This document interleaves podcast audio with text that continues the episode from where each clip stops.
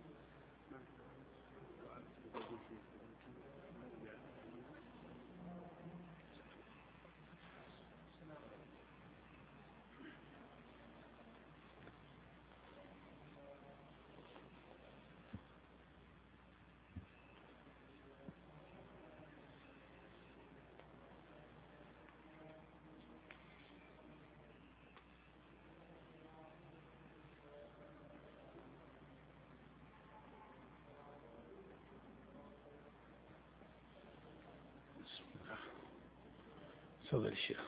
الحمد لله رب العالمين والصلاة والسلام على أشرف الأنبياء والمرسلين نبينا محمد وعلى آله وصحبه أجمعين.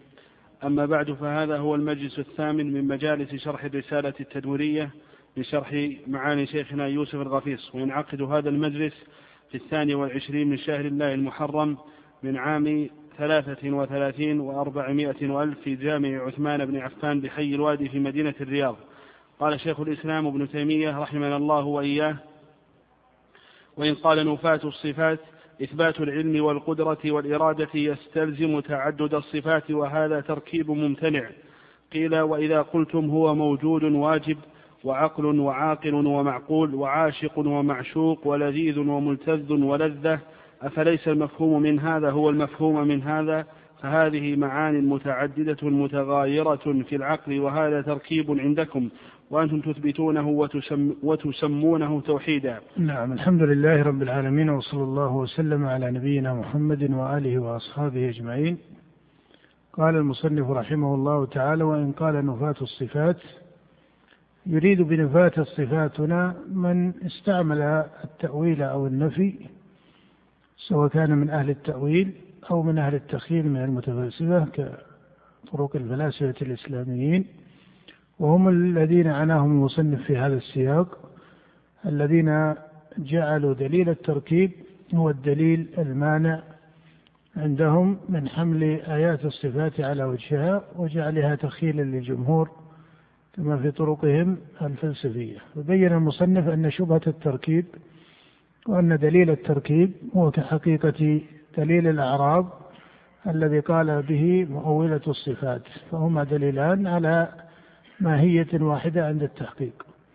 وبين أن هؤلاء المتفلسفة يقولون في توحيدهم بأنه عاقل ومعقول وعلة إلى آخره. قال ولم يجعلوا هذا تركيبا ممنوعا. وكذلك يقال في باب الصفات التي هي الحق المبين المتضمنة كمال الرب سبحانه وتعالى وجلاله وقدره عز وجل بخلاف ما سموا في اصطلاحهم من العقل والعلة ونحو ذلك فإنها مما لم تستحكم ببيان الحق ولم يتضمن هذا الكمال الذي يجب لله سبحانه وتعالى. نعم. فإن قالوا هذا توحيد في الحقيقة وليس هذا تركيبا ممتنعا قيل لهم واتصاف الذات بالصفات اللازمة لها توحيد في الحقيقة وليس هو تركيبا ممتنعا. نعم فإذا كان كل تغاير في المعاني يسمى تركيبا فما سموه هم في مقام الإثبات لما وصفوه بالإضافات لما وصفوه بالإضافات كونه علة وعقلا وعاقلا إلى آخره. فهذا كله من التركيب لأن فيه تغايرا على هذا المعنى الذي ذكروه. إن قالوا هذا تركيب ليس ممتنعا هذا الأمر إلى الاصطلاح والتحكم من جهة المعاني. هذا الأمر إلى الاصطلاح والتحكم. هذا الأمر إلى الاصطلاح من جهة الألفاظ والتحكم من جهة المعاني. نعم.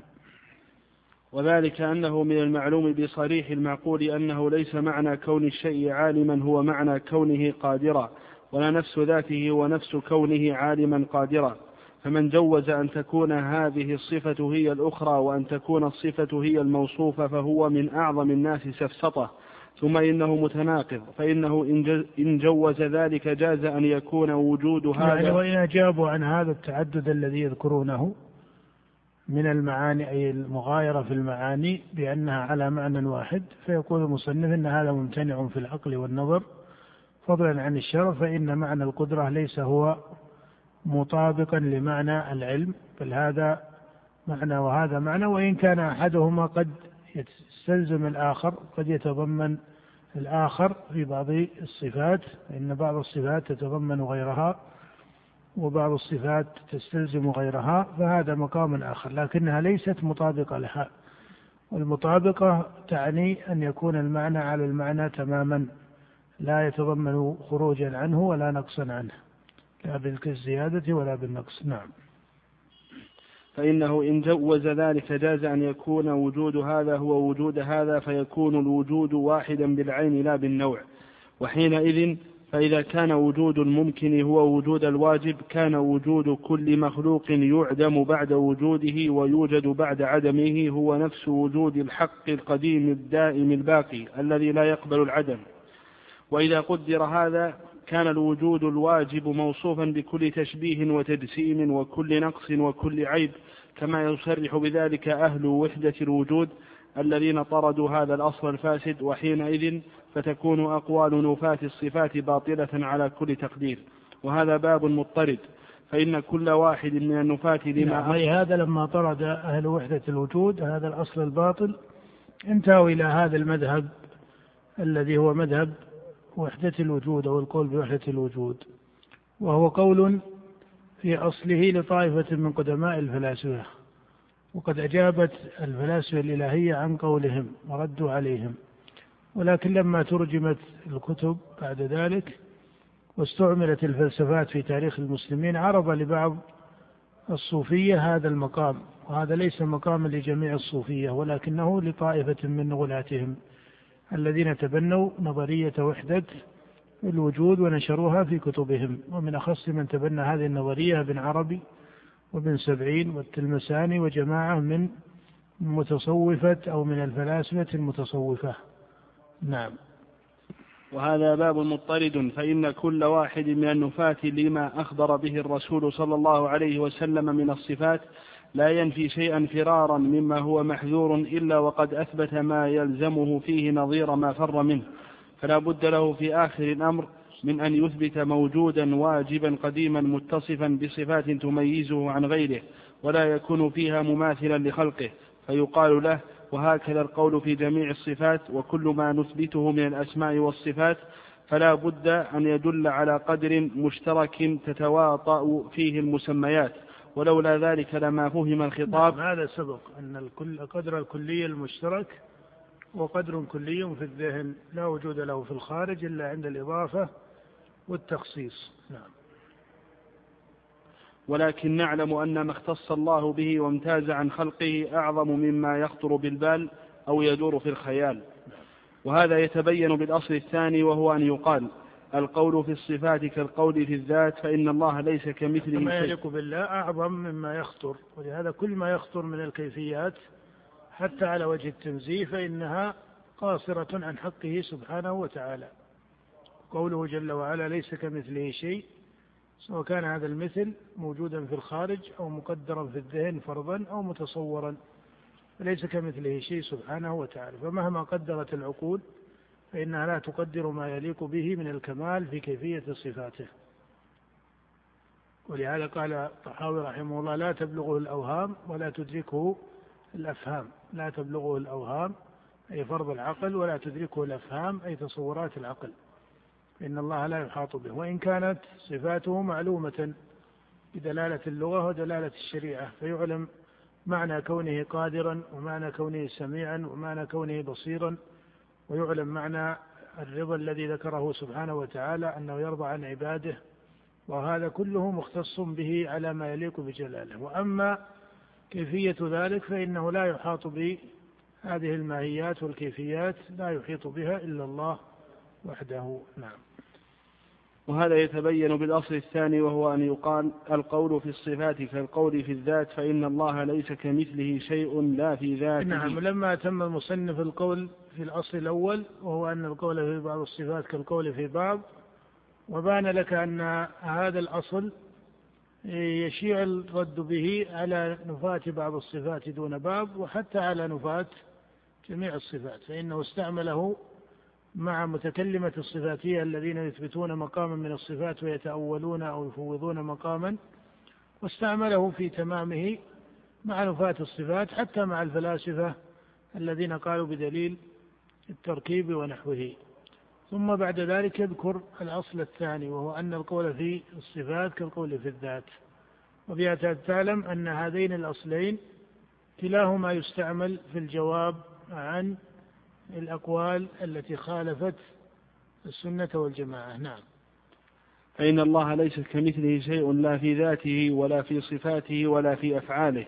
فإذا كان له ذات حقيقية لا تماثل لا تماثل الذوات فالذات متصفة بصفات حقيقية لا تماثل صفات سائر الذوات. فإذا قال السائل كيف استوى على العرش؟ قيل له كما قال ربيعة ومالك وغيرهما الاستواء معلوم والكيف مجهول والإيمان به واجب والسؤال عن الكيفية بدعة لأنه سؤال عما لا يعلمه البشر ولا يمكنهم الإجابة عنه. وكذلك إذا قال كيف ينزل ربنا إلى سماء الدنيا قيل له كيف هو؟ فإذا قال أنا لا أعلم كيفيته قيل له ونحن لا نعلم كيفية نزوله إذ العلم بكيفية الصفة يستلزم العلم بكيفية الموصوف وهو فرع له وتابع له فكيف تطالبني بالعلم بكيفية سمعه وبصره وتكليمه ونزوله واستوائه؟ وأنت لا تعلم كيفية ذاته. وإذا كنت تقر بأن له ذاتا حقيقية ثابتة في نفس الأمر مستوجبة, مستوجبة لصفات الكمال لا يماثلها شيء فسمعه وبصره وكلامه ونزوله واستواؤه ثابت في نفس الأمر وهو متصف بصفات الكمال التي لا يشابه فيها سمع المخلوقين وبصرهم وكلامهم ونزولهم واستواؤهم. وهذا الكلام لازم لهم في العقليات وفي تأويل السمعيات فإن من أثبت شيئا ونفى شيئا بالعقل إذا ألزم فيما نفاه من الصفات التي جاء بها الكتاب والسنة نظير ما يلزمه فيما أثبته وطولب بالفرق بين المحذور في هذا وهذا لم يجد بينهما فرقا. ولهذا لا يوجد لنفاة بعض الصفات دون بعض الذين يوجبون فيما نفوه إما, إما التفويض وإما التأويل نعم هذه الطريقة التي تبناها متكلمتان للإثبات يوجبون فيما لا يثبتونه إما التأويل أو التفويض وهما مسلكان مشهوران وإن كان الأصل في طريقتهم هو طريقة التأويل. الأصل في طريقتهم التأويل. نعم. وإما التأويل المخالف لمقتضى اللفظ قال ولهذا لا يوجد لنفاة بعض الصفات دون بعض الذين يوجبون فيما نفوه إما التفويض وإما التأويل المخالف لمقتضى اللفظ قانون مستقيم. فإذا قيل لهم لم تأولتم هذا وأقررتم هذا؟ والسؤال فيهما واحد. لم يكن لهم جواب صحيح فهذا تناقضهم في النفي. وكذلك تناقضهم في الإثبات. فإن من تأول النصوص على معنى من المعاني التي يثبتها فإنهم إذا صرفوا النص عن المعنى الذي هو مقتضاه إلى معنى آخر لزمهم في المعنى المصروف إليه ما كان يلزمهم في المعنى المصروف عنه. فإذا قال قائل تأويل محبته ورضاه وغضبه وسخطه هو إرادته للثواب والعقاب. كان ما يلزمه في الإرادة نظير ما يلزمه في الحب والمقت والرضا والسخط. ولو فسر ذلك بمفعولاته وهو ما يخلقه من الثواب والعقاب فإن فإنه يلزمه في ذلك نظير ما فر منه. فإن الفعل المعقول لا بد أن يقوم أولا بالفاعل والثواب والعقاب المفعول إنما يكون على فعل ما يحبه ويرضاه. هذا سبق بيانه؟ وهو أنهم يتأولوا صفة الرضا مثلا بالإرادة. فإنما يقال في الإرادة يمكن قوله في الرضا ويمكن قوله في الإرادة عندهم من التحقيق. على وجه يليق بالله يمكن قوله في الرضا. وما يرد على الرضا عندهم يمكن فرضه على الإرادة. فإن المخلوق يتصف بهذا ويتصف بهذا ولا يكون ذلك مما يليق بالله سبحانه وتعالى. فإن الله منزه عن صفات خلقه. وإلا صفة الإرادة معلوم أن المخلوق يتصف بها وهي مختصة به. وإن حصل الاشتراك في اللفظ. نعم. قال إنما يكون على فعل ما يحبه ويرضاه ويسخطه ويبغضه المثيب المعاقب المعاقب. فهم إن أثبتوا الفعل على مثل الوجه المعقول في الشاهد للعبد مثلوا وإن أثبتوه على خلاف ذلك فكذلك سائر الصفات. نعم. نعم. قال رحمه الله فصل وأما نعم نقف على هذا على قول المصنف وأما المثلان المضروبان. إذا انتهى إلى هذين الأصلين اللذين آه، تضمنا الجواب والدفع لأقوال أو شبهات المخالفين في هذا الباب باب الأسماء والصفات. وبعد ذلك يذكر المثلين المضروبين في نعيم الجنة والروح ثم بعد ذلك يبدأ بتقرير القواعد السبع. نعم. بسم الله الرحمن الرحيم. الحمد لله. صلى الله وسلم وبارك على نبينا محمد وعلى آله وصحبه ومن اتبع هداه واقتفى أثره واستنى بسنته إلى يوم الدين. أما بعد في هذا اليوم الثالث والعشرين من شهر محرم لعام ثلاثة وثلاثين وأربعمائة وألف ينعقد المجلس الحادي والعشرون في شرح كتاب الضروري في أصول الفقه. ابن رشد الحفيد رحمه الله تعالى لمعالي شيخنا الشيخ الدكتور يوسف الغفيص حفظه الله تعالى في جامع عثمان بن عفان رضي الله عنه بحي الوادي بالرياض. قال رحمه الله تعالى وإنما اشترطنا في حده المجتهدين لأن العوام وإن تصور دخولهم في الإجماع فإنما ذلك في الأمور التي نقلت نقل تواتر كالصلوات الخمس والصوم والزكاة أو فيما كانوا فيه مستصحبين وتابعين لإجماع المجتهدين. فلذلك لا غناء لإجماعهم في تصحيح شيء بل العوام أبدا متبعون للمجتهدين وموافقون لهم. إذ كان ذلك فرضهم فإن سمي مثل هذا إجماعا لم يمتنع لكن, لكن مثل هذا ليس بأصل يستعمله المجتهد. فأما عدد المجتمعين المجمعين فليس فيه شرط سوى أن يكون جميع المجتهدين من أهل العلم الموجودين في عصر واحد. لأننا لو اشترطنا إجماع أهل الأعصار من سلف من سلف منهم ومن هو حاضر ومن سيأتي لم يقع إجماعا فأما إن أجمع أهل عصرنا على أمر لم يجمع عليه لم يجمع عليه من سبقهم هل ينعقد الإجماع أم لا؟ نعم الحمد لله والصلاة والسلام على نبينا محمد وآله وأصحابه أجمعين أبان المصنف أن الإجماع الأصل أنه لا يدخل فيه العامة وإن كانوا قد يستصحبون في بعضه فيقال أجمع المسلمون على وجوب الصلوات الخمس. لكن الإجماع المعتبر هو إجماع المجتهدين. وبين أنه يكون في عصر فلا يلزم أن يكون مسبوقا بكل عصر.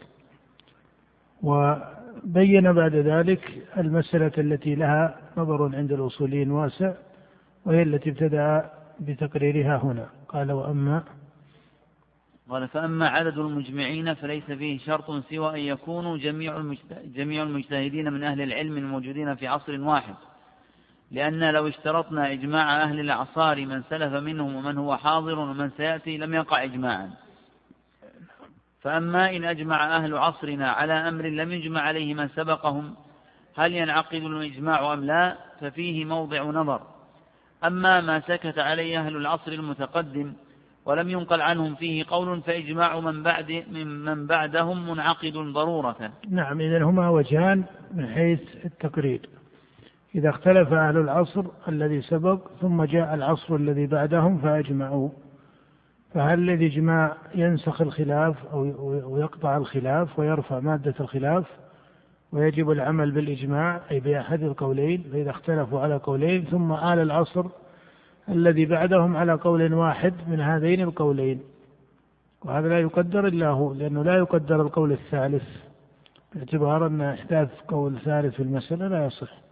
فإذا أجمعوا على أحد القولين اللذين سبق بهما الخلاف هذا محل خلاف بين الأصوليين. هل يرفع الخلاف ويقطعه أم يكون الخلاف محفوظا ومعتبرا على قولين مشهورين عند أهل الأصول؟ وأما إذا كانت المسألة في العصر السالف مسكوتا عنها ثم في أهل العصر اللاحق أجمعوا على حكم فيها فهذا إجماع معتبر. نعم.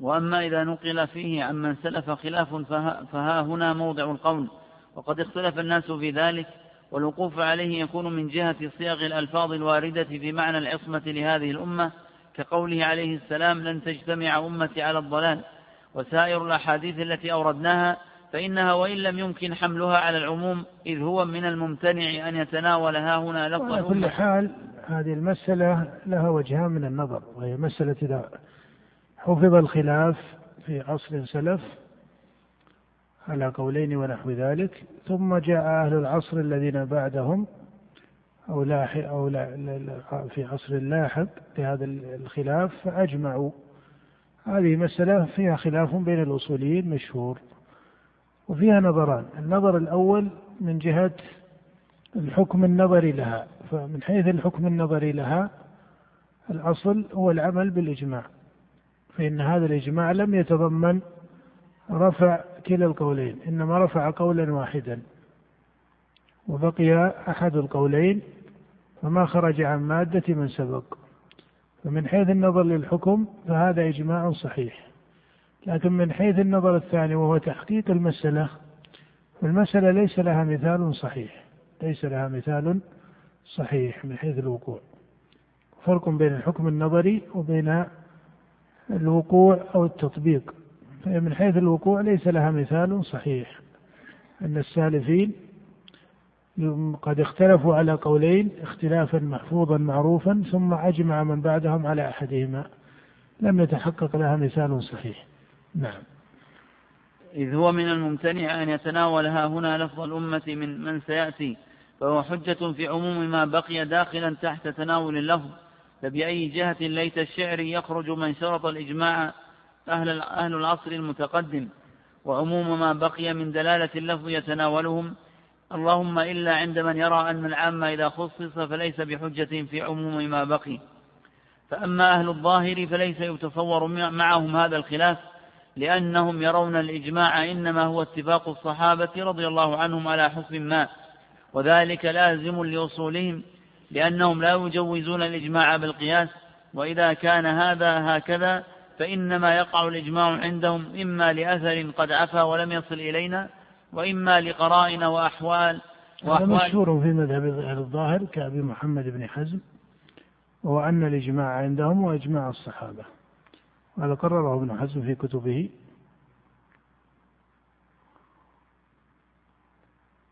قد أشار إليه الإمام ابن تيمية رحمه الله لكن قوله ليس مطابقا لقول ابن حزم.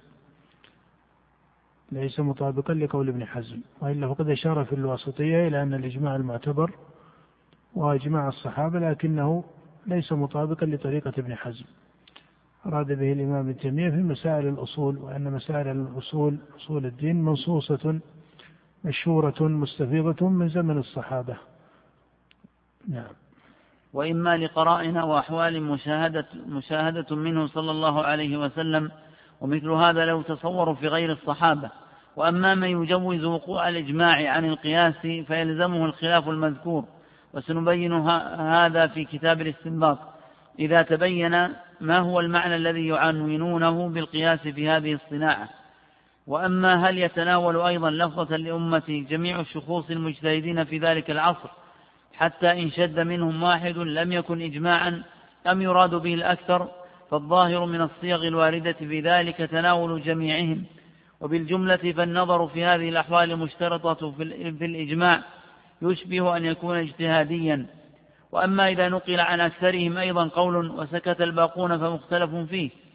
والأظهر كما يقول الشافعي ألا ينسب إلى ساكت قول قائل. اللهم إلا أن يعلم من قرائن أحوال الساكتين أن سكوتهم ربما كان رضا منهم بالقول واتفاقا عليه. فإن الإنسان قد يسكت. على كل حال اعتبار السكوت دليلا على قبول القول أو جعل الساكتين معتبرين في هذا القول فيصير إجماعا به. هذا توسع فيه المتأخرون كثيرا. ولهذا إذا احتجوا في بعض المسائل ولا سيما بأقوال بعض الصحابة ذكروا أن هذا قولا لبعض الصحابة أو قال به فلان من الصحابة وسكت الباقون. ولو كانوا مخالفين له لتكلموا. وهذا ليس بلازم. إن الصحابة رضي الله تعالى عنهم لهم من الاجتهاد والفقه والتحقيق ما يعلمون به أنه لا يلزم المراجعة فضلا عن الإنكار في مسائل الخلاف والاجتهاد بل هذه مسائل لها أوجه ولها أحوال.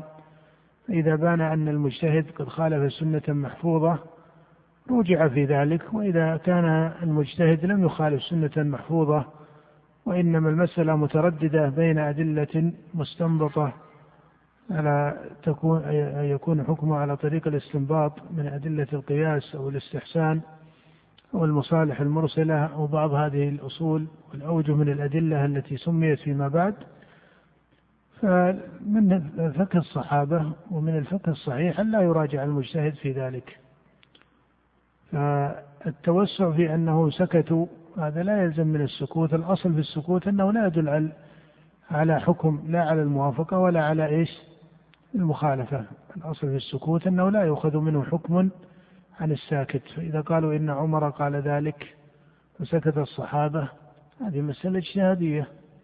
لما قال عمر رضي الله عنه على المنبر لما ذكر الرجم وأن الرجم آية في كتاب الله على من زنى وأحسن إذا قامت البينة أو كان الحبل أو الاعتراف. فجعل عمر الحبل الذي هو الحمل جعله مما يقع به الإثبات في الزنا. وتعلم أن الذي جاء في النص في نص الشارع هو البينة بالشهود أو الاعتراف. ولم يذكر النبي صلى الله عليه وسلم حمل المرأة أنه يثبت به الزنا. فذكره عمر على المنبر وكان بحضرة الناس وما نقل أن أحدا من الصحابة راجع عمر في هذا فهذا لا يقال قد قاله عمر بحضرة المسلمين وأصحاب النبي ولم يراجعه أحد فدل على إجماعهم. هذا تكلف شديد بل بالغ في حكاية الإجماع في حكاية إجماع الصحابة. بل هذا لا يجوز أن يكون حجة على جميع الصحابة إنما يقال هذا اجتهاد قاله عمر رضي الله تعالى عنه. فينظر في هذا الاجتهاد وينظر في الأخذ بأقوال الصحابة على ما هو معروف في أوجه الاستدلال بأقوال الصحابة وما هي الأوجه من أقوال الصحابة التي تناسب أن تكون حجة وإن كانت من الحجج الظنية ولا بد ليست من الحجج القطعية. إنما هذا يقع فيه توسع. فمسألة السكوت الأصل أنها لا تدل على قول. أنها لا تدل على قول. لأن هذا هو الأصل في الاجتهاد أنه لا يلزم فيه المراجعة. نعم. فإن الإنسان قد يسكت لأسباب شتى إما أنه ليس عنده في ذلك الوقت في الشيء رأي وإما أن إن كان عنده رأي في الشيء فقد تمنعه عن التصريح به موانع منها أنه لعله يرى الحكم في محل الاجتهاد أو أن كل مجتهد مصيب أو هيبة ما أو غير ذلك من قرائن تقترن. هذه هذه أوجه هذه أوجه وصوارف نظرية معتادة عند النظار. ليس النظر يعود إلى أنهم يرون كل مجتهد مصيب إنما في الأصل في الشريعة أن مسائل الاجتهاد التي يكون مناط الحكم فيها هو مادة من الاستنباط هذا لا يراجع الصحابة فيه بعضهم بعضا. لا لضاق الفقه ولضاق النظر بين الفقهاء وبين المجتهدين. إنما قد يراجعون فيما كان مشهورا من السنن. ولهذا لما عاب كثير من أهل الحديث على بعض أهل الرأي مسائل عابوا عليهم المسائل التي فيها نص عندهم. وأما المسائل التي هي ليست كذلك فكثير من أهل الحديث وافق فيها أهل الرأي وأخذوا بشيء من أقوال أهل الرأي. هذه مسألة ليس فيها إطلاق. هل ينكر في مسائل الاجتهاد؟ هل ينكر في مسائل الخلاف؟ هذه جملة صار فيها اشتراك وصار فيها إجمال. فما المقصود بمسائل الاجتهاد وما المقصود بمسائل الخلاف؟ إذا حرر المقصود وميزت الأوجه أمكن تسمية الأحكام على حسب التمييز. أما الإطلاق أنه لا إنكار في مسائل الخلاف أو الإطلاق بالإنكار في مسائل الخلاف فكلاهما إطلاق ليس له انضباط من حيث مناسبته لللفظ وإن كان في نفس المطلق أو المتكلم به له معنى خاص. نعم. وإذا كان هذا هكذا وكان من شرط الإجماع اتفاق جميع المجتهدين الموجودين في ذلك العصر. فمن رأى إجماع أهل المدينة حجة لأنهم الأكثر في أول الإسلام فلا معنى له. لكن حذاق المالكيين إنما يرونه حجة من جهة النقل وهذا إذا بني فيه أن يجعل حجة فيما يظهر لي فينبغي أن يصرح فيه بنقل العمل قرنا بعد قرن حتى يوصل بذلك إلى زمن رسول الله صلى الله عليه وسلم فيكون ذلك حجة بإقراره له صلى الله عليه وسلم. مثل أن يقولوا هكذا وجدنا آباءنا يفعلون إلى أن ينتهي ذلك إلى زمن رسول الله صلى الله عليه وسلم. نعم هذا تفسير آه، فيه تحقيق وإن كان ليس هو المشهور عند المالكية. ولكن هذا من أبي الوليد تفسير فيه تحقيق من حيث المناسبة لأدلة الشريعة. وإن كان ليس هو المشهور في المذهب المالكي فيما يعتبره المالكية حجة وهو عمل أهل المدينة قبل مقتل عثمان. فأبو الوليد يقول إنه لا بد أن يكون نقلا متسلسلا إلى أن ينتهي للصحابة. إلى أن ينتهي للصحابة فإذا كان على هذا الوجه إذا كان على هذا الوجه أن الصحابة إلى نبيهم عليه الصلاة والسلام فهذا استقرار بين. لكن المشهور عند المالكية هو دون هذا الوجه. وإن كان هذا الوجه يعتبر من أعلى المراتب في حجية عمل أهل المدينة لكنهم يستعملون ما هو دونه. نعم. مثل ما اتفق لمالك مع أبي يوسف بحضرة الرشيد في مسألة الصاع وإلا متى لم يشترط هذا ولم يحتفظ به لم يكن ممتنعا أن يكون إجماعهم على أمر حملهم عليه بعض الخلفاء والأمراء. وبالجملة فالحكم في الشرع بمثل هذا حكم بين أنه ليس يرجع إلى أصل مقطوع به في الشرع. على ما شأنها أن ترجع إليه الأمارة الظنية. اللهم إلا أن يصرح بنقل العمل كما قلنا فيكون من باب النقل. وأما من يشترط في الإجماع انقراض عصر المجتهدين دون أن يقطع بينهم خلاف فليس تقتضيه صيغ الأحاديث الواردة بكون الإجماع حجة. بل من خالف من بعد وقوع الإجماع في لحظة ما فغير ملتفت إليه. من حيث النظر إذا تحقق الإجماع لم يلزم انقراض العصر لأن معتبر الإجماع الشرعي هو أن الأمة لا تجمع على ضلالة وأن مجتهديها ومن هم متكلمون بمسائل أحكامها من العلماء أهل الاجتهاد لا يجمعون على ضلالة لأن النبي صلى الله عليه وسلم بين أنه لا تزال طائفة على الحق. فهذا الذي هو معتبر الإجماع وكون الإجماع حجة في الشريعة هو على هذا الترتيب في الاستدلال. وهذا كما ترى لا يلزم منه انقراض العصر ولهذا في انقراض العصر خلاف هل يشترط أو لا يشترط؟ والراجح عدم اشتراطه. الراجح عدم اشتراطه وإن كانت هذه المسألة من جنس بعض المسائل التي سبقت مسألة نظرية. مسألة نظرية. بمعنى ليس هناك مثال منضبط لمسألة أجمع المجتهدون فيها على قول ثم قام بعض المجتهدين الذين حفظ قولهم فيها ضمن الإجماع فرجعوا وخالفوا بعد ذلك. ليس لها مثال منضبط. نعم. بل من خالف من بعد وقوع تعلم أن علماء الأصول توسعوا في ترتيب المسائل وإن كان بعضها لا يناسبه مثال منضبط. نعم.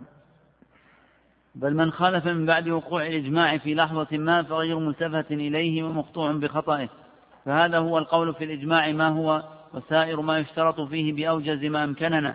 وسائر ما يلحقه من المسائل والاعتراضات التي كثر, كثر أبو حامد أبو حامد بذكرها فقد يقف عليها بسهولة من تصور من الإجماع هذا المقدار الذي كتبناه.